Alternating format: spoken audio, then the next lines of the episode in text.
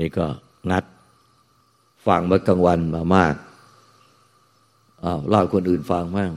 คุยอะไร กับลูกตา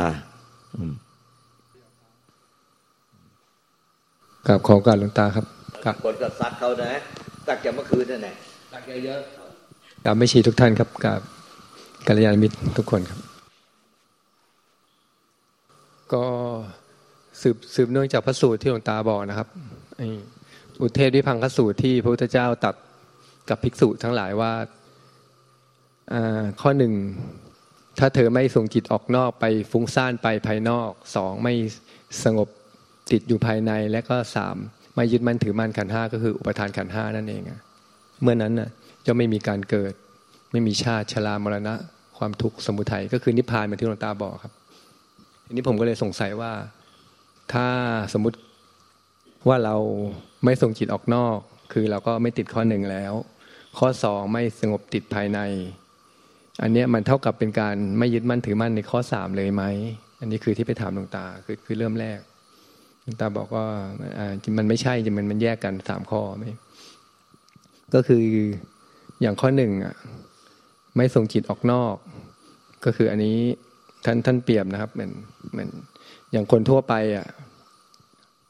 ก็เกือบจะถ้าจะร้อยเปอร์เซ็นก็คือจะฟุ้งซ่านส่งจิตออกนอกตลอด คิดปรุงแต่งไปเรื่อย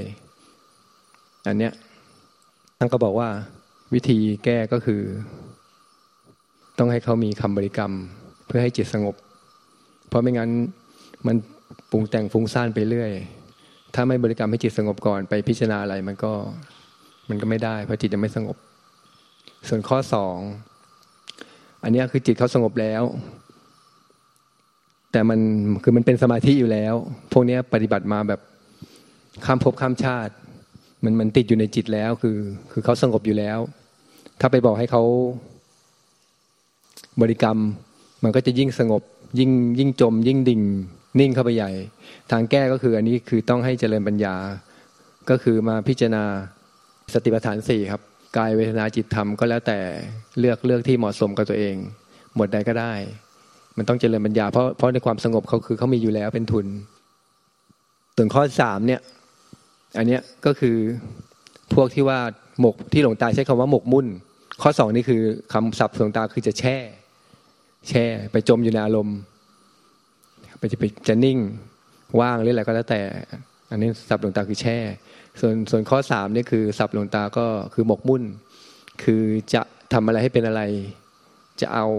จะอยากได้อยากมีอยากเป็นอะไรคือสักสักอย่างอะมันมันอยู่มันยุกยิกอยู่ข้างในอะอันนั้นก็คือคือหมกมุ่น คือมันก็ยังมีความยึดมั่นคือไม่ไม่ไม่ไม่ได้ปล่อยวางนั่นเอง ทีเนี้ยข้อสามเนี้ยวิธีแก้ก็คือมีเมสติตื่นรู้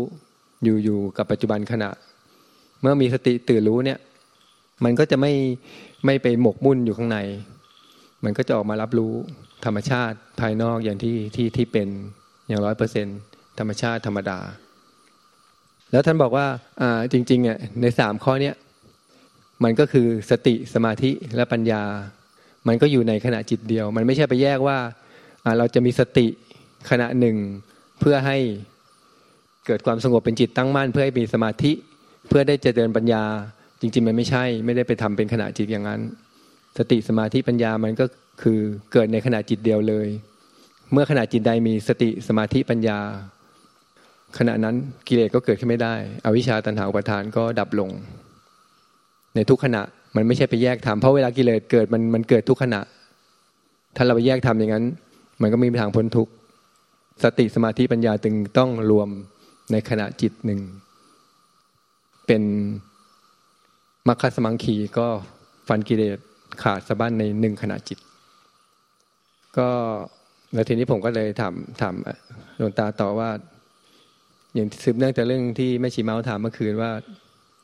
ถ้าอย่างมันไม่มีไม่มีคนคนชี้อย่างเงี้ย เราจะพอจะเห็นได้เอง คือสังเกตได้เองไหมครับอะไรเงี้ยก็ก็เหมือนเหมือนที่ต่อไปครับหลวงตาก็บอก คือถ้าเราไม่ได้บำเพ็ญมารมีมาเพื่อเป็นพุทธเจ้าเนี่ยมันมันโอกาสมันมันเป็นไปไม่ได้ มันต้องมีคนชี้ มันต้องมีพ่อแม่ครูบาอาจารย์มีกัลยาณมิตร เพราะว่าผู้ที่ตัดสรู้เองเป็นพระพุทธเจ้าเนี่ยใช่ท่านจะรู้เอง แต่อย่างอย่างพวกเราไม่ได้บำเพ็ญเพลบารมีมามา แบบนั้นมันก็เลยต้องมีต้องมีคนบอก จะเป็นพ่อแม่ครูบาอาจารย์ เป็นหนังสือเป็นเสียงเป็นอะไรเป็นสื่อธรรมเรื่องอะไรก็แล้วแต่ก็มีกัลยาณมิตร แล้วก็หลังจากนั้นก็มาโยนิโสคือระลึกไว้ในใจเสมอไม่ให้ลืมเลือน ไม่ให้ขาดหายไป ทีเนี้ย ท่านบอกว่าแต่คนส่วนใหญ่ที่เป็นทุกข์อะคือเขาเจอพ่อแม่ครูบาอาจารย์แล้วเนี่ยแต่เขาไปทำตามใจตัวเอง คือทำตามกิเลส คือเชื่อใจเจ้าของเขาเรียกว่าทำตามกิเลสของเจ้าของ ก็คือกิเลสในใจตัวนั่นแหละ คือเขาไม่เชื่อที่พ่อแม่ครูบาอาจารย์สอนลองคิดง่ายว่า เราไม่ได้แค่ฟังธรรมของพระพุทธเจ้าแล้วมาปฏิบัติเลย แต่จริงๆอะธรรมของพระพุทธเจ้าอะ คือส่งต่อไม่ใช่มาแค่หลงตาเราบอกว่าเราไม่เชื่อ เราอยากพิสูจน์ตัวเองอยากทำตามใจเจ้าของโดยที่ยังไม่ศรัทธาหลวงตา แต่เราลองคิดดูว่าจากธรรมพระพุทธเจ้ามันไม่ใช่มาส่งมาถึงแค่หลวงตา มันผ่านพ่อแม่ครูบาอาจารย์มาไม่รู้กี่รุ่นแล้วพูดง่ายมีตัวอย่าง ทั้งที่ท่านดับขันไปแล้ว ปรินิพพานและดับขันไปแล้ว และยังมีชีวิตอยู่ส่งต่อมาถึงหลวงตาเนี่ยคือมันมีตัวอย่างให้เห็นมาตลอด ถ้าคุณไม่เชื่อสิ่งที่แบบ เห็นอยู่ต่อหน้าต่อตาขนาดนี้มันโอกาสพ้นทุกข์มันก็ก็เกิดขึ้นไม่ได้ เพราะเส้นทางอะ มันมันเราต้องมีศรัทธาต่อพ่อแม่ครูบาอาจารย์ ต่อผู้ต่อผู้ชี้แนะครับ ก็คือท่านยกตัวอย่างเหมือนเหมือนอย่างเหมือนอย่างนักมวยอย่างเงี้ยคือถ้าแบบเป็นนักมวย คือได้โค้ดเป็นนักมวยที่ดี เป็นโค้ดดี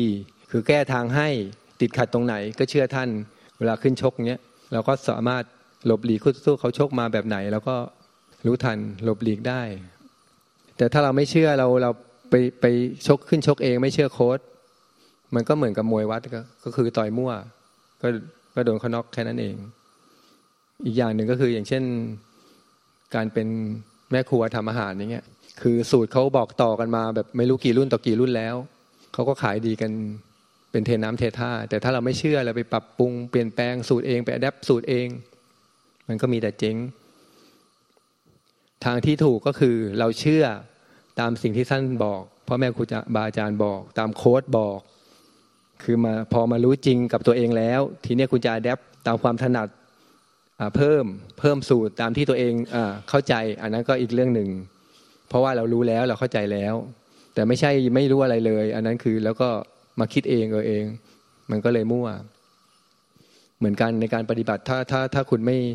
คือท่านแก้ทางมาให้แล้วว่าอย่างอย่างข้อหนึ่งเนี่ยเวลาฟุ้งซ่านเงี้ยมันก็ต้องบริกรรมเพื่อให้สงบก่อน แล้วทีนี้จะจะเจริญเจริญปัญญา จะพิจารณากายเวนาจิตธรรม อันนี้ก็แล้วแต่จริตแล้วแต่ความถนัดของแต่ละคน อย่างข้อสองเนี้ยคุณติดนิ่งอยู่เงี้ย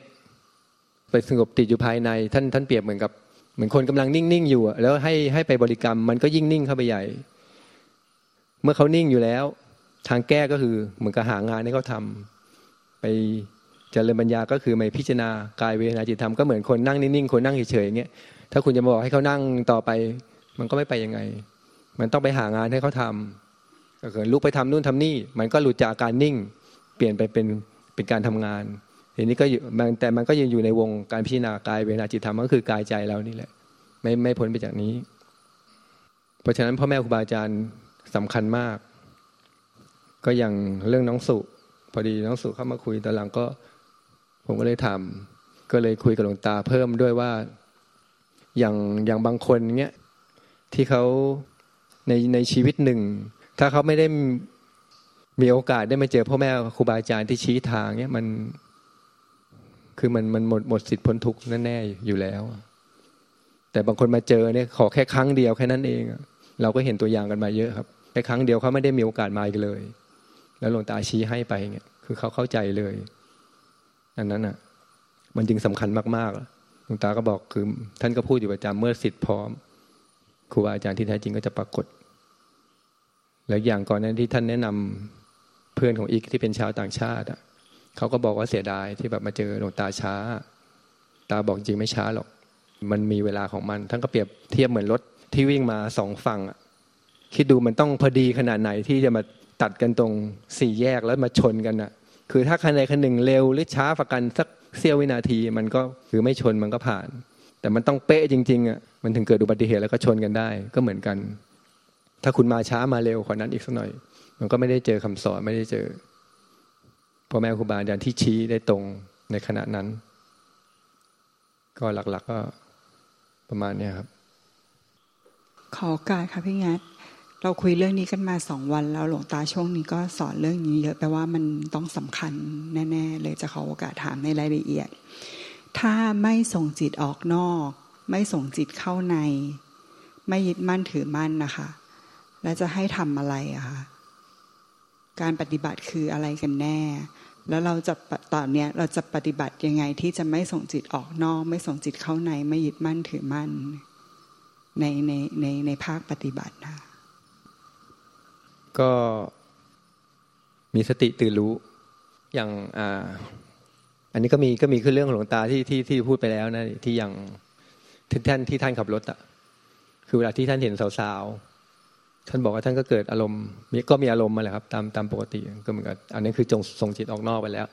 มีอารมณ์กามเกิดขึ้นส่งจิตออกนอก ก็คือไม่ได้อยู่กับการขับรถคือคือไม่ได้อยู่กับสติ เฉพาะหน้า แต่นี้ก็ ท่านก็เลยใช้วิธีเหมือนกับระลึกรู้สึกตัวเออตอนนี้เรากำลังขับรถอยู่นี่มันอาจเกิดอันตรายได้อะท่านก็มาอยู่กับการขับรถ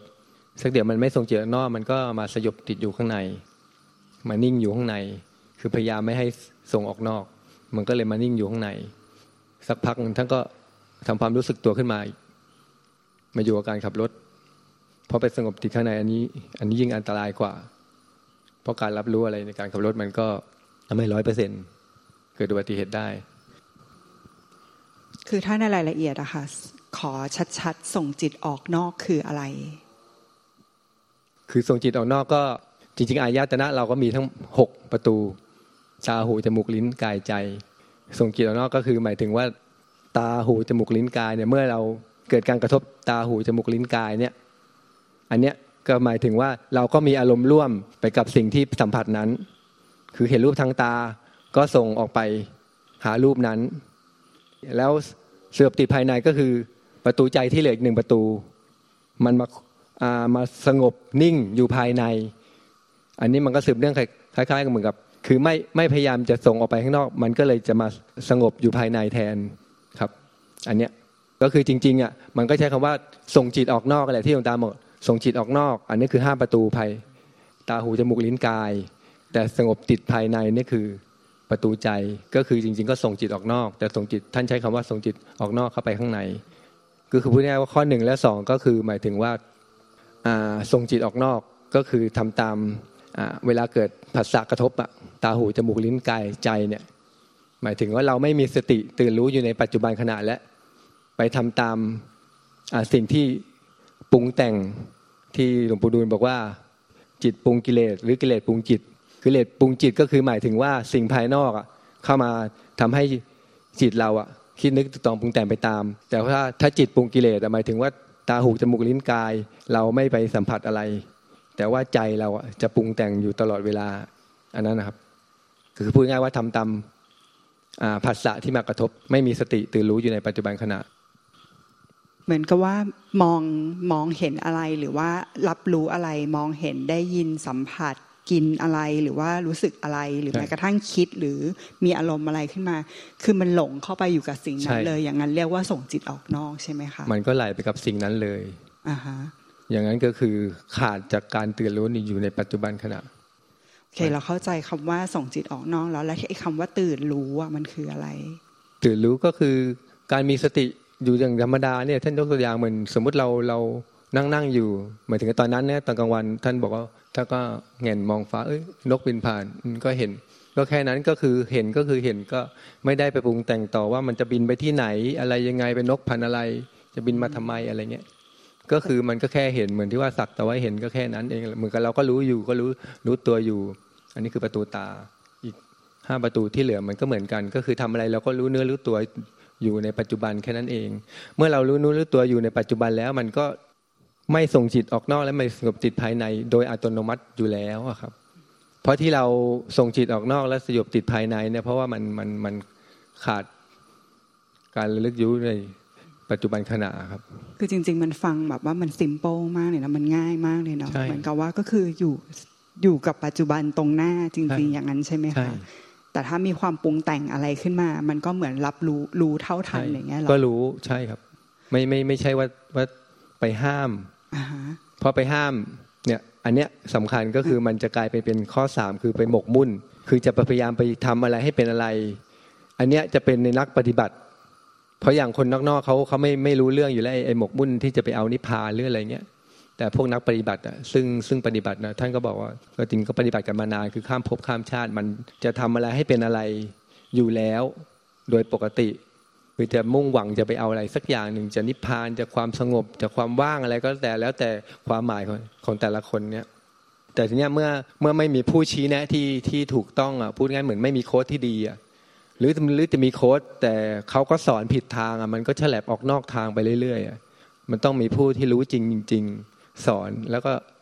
ให้เขาเดินไปสู่ทางที่ถูกต้องจริง ๆ อันนั้นแล้วเราก็เดินตามทางนั้นจริงๆวันหนึ่งมันก็ต้องถึงเป้าหมายนี่คือการเปรียบเทียบอะครับ ไอ้คำว่าสยบติดภายในอะค่ะถ้าเทียบกับตอนที่หลวงตาท่านเล่าว่า ที่ท่านขับรถเราจะเห็นผู้หญิงอะค่ะใช่ครับช็อตที่ท่านเห็นแล้วมันคือส่งจิตออกนอกไปทางตาใช่ไหมครับแต่ว่าพอท่านเห็นแล้วมันเหมือนมีสติอื่นรู้ขึ้นมา แต่หลังจากนั้นสิ่งที่ท่านทำมันคือสยบติดภายในใช่ลักษณะสยบติดภายในมันคือเหมือนไปกดจิตเอาไว้อ่าไปทำอะไรไว้ไม่ให้มันหลงเนี่ยเหรอคะท่านภาษาท่านคือแช่อะท่านบอกว่ามันไปจมอยู่ในอารมณ์ คือเหมือนพวกที่แบบ อย่างบอกว่าว่าง่วงเนี้ยก็คือไปคิดว่าเราง่วงมันก็ไปจมเลย จริง ๆ มันมันแค่มีสติตื่นรู้มาเองมันมันไม่ใช่ว่าไปห้ามไปทำอะไรกับอาการง่วงมันเป็นแค่อาการครับ เป็นแค่อาการเป็นแค่อารมณ์เป็นแค่สิ่งที่ถูกรู้แค่นั้นเอง มันไม่ใช่ว่าว่ามีตัวเราไปง่วงอะไรจริง ๆ มันไม่ใช่ไงแต่ทีนี้เขาไปไปคิดว่าเราง่วงก็เลยไปแก้ที่อาการคือเป็นเราไปไปแล้วอาการกับเราคือเป็นสิ่งเดียวกันไปแล้ว มันก็เลยไปจม เป็นสิ่งเดียวกันไปเลย คือเขาไม่เห็นครับ อันนั้นนะภาษาต่างคือแช่ แต่ส่วนข้อสามเนี่ยมันจะอันนี้คือภาษาท่านคือหมกมุ่น คือจะไปเอาอะไรให้เป็นอะไรจะไปทำอะไรข้างในยุกยุกยิกยิกอย่างเนี้ยคือความแตกต่างมันจะอยู่ตรงเนี้ย มันที่ท่านอธิบายมันมัน คือข้อสองข้อสามบางคนอาจจะไม่เข้าใจว่าเอ้ยมันมันอันเดียวกันหรือเปล่าจริงมันมันไม่ใช่นะครับทีนี้อันนั้นคือฝั่งที่ผิด แต่ว่าฝั่งที่ปฏิบัติถูกอะจริง ๆ ถ้าเทียบเทียงกับเคสหลวงตามันก็คือขับรถอยู่ก็คือมีสติอยู่กับการใช่ขับรถครับ ไม่ได้มีเหมือนทำอะไรในจิต ไม่ได้หลงไปกับใช่สิ่งที่เห็น แล้วก็ไม่หลงที่จะทำอะไรไม่ให้หลงอืมมันก็คืออยู่กับความเป็นจริงอย่างใช่นั้นโอเคเข้าใจ และขณะนั้นอะก็คือข้อสามเนี่ยไอ้ไอ้ไม่ยึดมั่นขันธ์ห้าเนี่ยท่านบอกว่าก็ไม่ได้ว่ามีความรู้สึกว่าต้องไปพยายามที่จะไม่ยึดมั่น อันนี้บางคนคิดว่าแบบ คอยเช็คไงครับ แบบอะข้อหนึ่งอะโอเคอสามแค่สามข้อเอง ผมก็เป็นนะ มันมันน้อยมากเลยสามข้อมันจะยากอะไรใช่ไหมนิพพานมันทุกขณะอยู่แล้วมันเออไม่ได้แบบยากเย็นอะไรนี่อะข้อหนึ่งตอนนี้เราไม่ได้ส่งจิตออกนอก ก็ไม่ได้ส่งจิตออกนอกก็ทำงานอะไรเงี้ย ข้อสองสยบติดภายในปะเราก็ไม่ได้ไปแช่นิ่งอะไรนี่เออก็อยู่กับการทำงานเนี่ย นี่ข้อสามเนี่ยสำคัญตัวเนี้ไม่ไม่ยึดมั่นถือมั่น แล้วก็ยึดมั่นหรือเปล่าล่ะเราขอไปเช็คไงเนี่ยสำคัญแล้วแต่เราไม่รู้ไง ว่าอันเนี้ยมันทำกิริยานั้นอยู่ จริง ๆ มันไปเช็คคือมันไปตรวจสอบว่าเอ้ยตอนเนี้ยเรายึดมั่นถือมั่นอยู่หรือเปล่า จริง ๆ นั่นน่ะมันยึดมั่นไปแล้ว ท่านบอกว่าพยายามที่จะไม่ยึดมั่นถือมั่นอันนั้นแหละคือมันมันยึดมั่นไปแล้ว อันนั้นคือข้อสามที่มันแตกต่างจากข้อสองอันเนี้ยเออพี่งาดพูดอันนี้ก็ดีเลย เพราะว่า คือมันเหมือนว่าก่อนหน้าเนี้ยมันจะรู้สึกว่าไอการตรวจเช็คอะมันคือการดูจิตใช่ป่ะแล้วก็เช็คตลอดเวลาว่ามันหลงหรือไม่หลงวะใช่ใช่หรือมันแบบยึดหรือไม่ยึดหรือแบบแบบมันเป็นยังไงอยู่อะไรเงี้ยแล้วคิดว่าอันเนี้ยมันคือการปฏิบัติ แต่แท้จริงมันสองเด้งเลยคือมันทั้งสยบติดข้างในด้วย แล้วก็ยึดมั่นถือมั่น ใช่ใช่อืมอันเออเอาว่านี่อันนี้สำคัญขอบพระคุณมากที่จช่วยริงแชๆพร์ระสูตรเนี้ยก็มันชัดเพราะว่าแบบฟังแล้วมันไม่ยากอะมันแค่สามข้อเองอะ สามข้อเองแบบ แต่ผิดไปสองแล้วนะใช่แบบจริง ๆ เผลอๆตั้งแต่ข้อแรกก็ไปแล้วด้วยซ้ำคนปฏิบัติใช่ไหมคือมันไปหมดเลยมันมันไม่รู้เลยแบบอะแล้วอย่างนี้ถ้าสมมุติว่ามันมันเกิดมีช็อตที่ส่งจิตออกนอกไปแล้วเนี่ยค่ะ มันสิ่งที่เราควรทำอะคือยังไงอะสติตื่นรู้นี่แหละหลวงตาบอกอ่าฮะคือชัดเจนที่สุดไม่ไม่ใช่ว่าง่ายที่สุดนะท่านบอกก็วิธีนี้แหละมันมันทำอะไรไม่ได้ เพราะว่าอย่างเวลาเราหลงเนี่ยมันระยะมันก็จะยาว อยู่แล้วแหละตามหลักถ้าไม่มีสติ แต่พอมีสติอะการหลงอะมันก็จะสั้นเข้า ไม่ว่าจะข้อไหนก็แล้วแต่นะครับ พอมีสติตื่นรู้มาถูกไหมลองลองนึกสิว่าเราส่งจิตออกนอกหรือส่งจิตข้างในส่งออกนอกเข้าไปข้างในเงี้ยเวลาเราหลงถ้าถ้าเรามีสติอยู่กับปัจจุบันอยู่กับสิ่งที่ทำอยู่ตรงหน้า มันก็จะไม่ส่งจิตออกนอกไม่ส่งจิตข้างในโดยอัตโนมัติอยู่แล้ว แล้วเวลาหมกมุ่นคุณคิดอะไรขณะนั้นนะคุณไม่มีสติอยู่แล้วอากายอะทำจริง อย่างทำกับข้าวก็ทำจริงอะอย่าง หนึ่งสองสามสี่ห้าต้องใส่น้ำปลาน้ำตาลซีอิ๊วเนี้ยบางคนเฮ้ยใส่หรือยังอะไรเงี้ย อย่างนี้คือมันไปหมกมุ่นข้างในแล้ว คือมันไม่อยู่กับการตื่นรู้ ถ้าตื่นรู้อยู่กับปัจจุบันก็ทำก็ใส่อะไรเราก็รู้อยู่แล้วนี่ปรุงอะไรรสชาติมันออกมาปกติ แต่ออกมาจากบ้านเฮ้ยลืมล็อกประตูหรือเปล่าอะไรเงี้ยเนี่ยแสดงว่ามันไปหมกมุ่นอะไรอยู่คือข้างในแล้ว แต่เขาไม่รู้ตัวไงกิริยาข้างนอกอะมันทำจริงทำอาหารจริงอย่างเงี้ย แล้วก็ออกมาแบบปกติจริงอะแต่รสชาติใช่ไหมล่ะ อันเนี้ยเราก็ต้องคอยเช็คดิเราบอกว่าจะทำทำตามสูตรก็จริงแต่แบบใช่ไหมแต่ข้างในแบบ ไม่รู้เราปรุงแต่งอะไรแบบเอ้ยวันนี้สังขยาทำไมมันเหลวจริงอะอะไรเงี้ย พี่งาดค่ะเพอเอิญเพอเอิญมันมันมีความรู้ขึ้นมาอันหนึ่งที่มันสามารถจะไปลิงก์กันแบบนั้นได้ไหมอย่างเช่นพระสูตรที่ว่า ส่งจิตออกนอกทางตาหูจมูกลิ้นกาย อันนี้คือส่งไปข้างนอกเนาะก็คือหลงไปแบบปุตุชนอันนี้คืออวิชชาล้วนๆกับอีกอันนึงหลงส่งจิตออกนอกเข้าข้างในทางประตูใจ คือไปสยบนิ่งที่อาการ ซึ่งทั้งหมดอะมันเป็นการหลงออกไปที่สิ่งที่ถูกรู้ทั้งหมด ซึ่งมันก็คือทางของอริยสัจสี่ในในทางที่เป็นทุกข์สมุทัยที่เป็นเหตุให้เกิดทุกข์ ที่หลวงปู่ดูลบอกว่า เออ หลงส่งจิตออกนอก เป็นเหตุให้เกิดทุกข์ใช่ไหมคะ แล้วไอ้ตรงไอ้ข้อที่สามที่ว่าปัจจุบันที่ไม่ยึดมั่นถือมั่นก็คือในฝั่งของอนิโรธมรรคที่ว่าจิตเห็นจิตอย่างแจ่มแจ้ง ก็จะเป็นนิโรธมรรคในอันเนี้ยที่ในปัจจุบันขณะมันก็คือเห็นเห็นจิตก็คือไม่ใช่ไปเห็นสิ่งที่ถูกรู้ถูกไหมคะ มันก็เหมือนกับว่าทวนกลับมาที่ที่ตรง ที่ตรงปัจจุบันขณะตรงนั้นที่มันตื่นรู้ที่พี่งัดบอก แบบนั้นมันสามารถลิงก์กันก็คือในในที่หลวงตาบอกว่า พระพุทธเจ้าก็ให้เราเรียนรู้ที่ไอใบไม้ใบเดียวตรงเนี้ยที่มันสามารถนำมาเห็นพฤติกรรมโดยในชีวิตประจำวันแบบนั้นใช่ไหมคะใช่ครับก็ตาก็บอกที่ท่านพุทธยานเทศส่วนใหญ่ก็เรื่องสอนเรื่องอริยสัจสี่แล้วก็ ปฏิจจสมุปบาทจริงๆมันก็คืออริยสัจสี่เขาเรียกอริยสัจใหญ่ ก็คือมันก็เป็นเรื่องของเหตุและผลทุกสมุทัยก็เป็นคู่การเกิดทุกเหตุและผลผลและเหตุก็นิโรธกับมรรคก็เป็นฝ่ายดับ ส่วนปฏิจจสมุปบาทก็คือเริ่มจากวิชาจนวนจนไปถึงทุกเนี่ย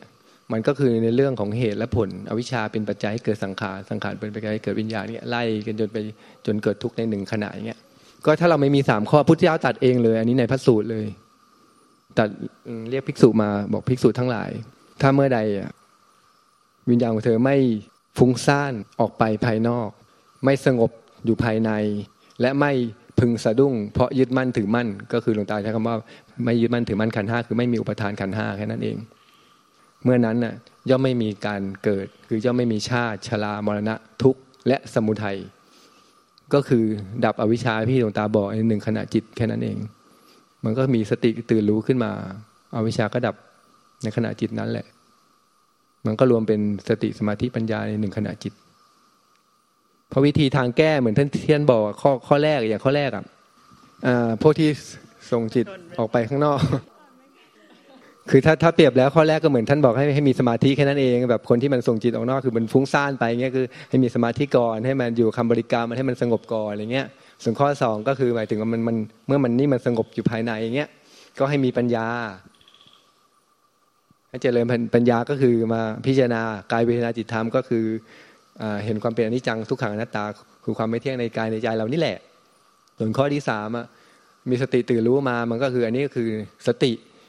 จริงๆมันก็คือสติสมาธิปัญญาในหนึ่งขณะจิตแค่นั้นเองหนึ่งขณะจิตมีสติสมาธิปัญญาสามข้อนี้มันก็เกิดขึ้นไม่ได้อยู่แล้วมันเพราะมันฝั่งตรงข้ามกัน เมื่อนั้นอวิชชาตันหาประทามก็ดับแล้วขณะนั้น